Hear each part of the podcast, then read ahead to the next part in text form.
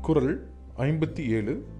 சிறை காக்கும் காப்பவன் செய்யும் மகளிர் நிறை காக்கும் காப்பே தலை. விளக்கம் ஒரு சிறை செய்யப்பட்ட அடிமையை எவ்வாறு காப்போமோ அதே போல நாம் பெண்களை காக்க முற்படுவது முற்றிலும் தவறாகும். மாறாக நற்பண்புகளும் அறமும் அவர்கள் குணமும் அவர்களுக்கு உகந்த காவலாக இருக்கும்.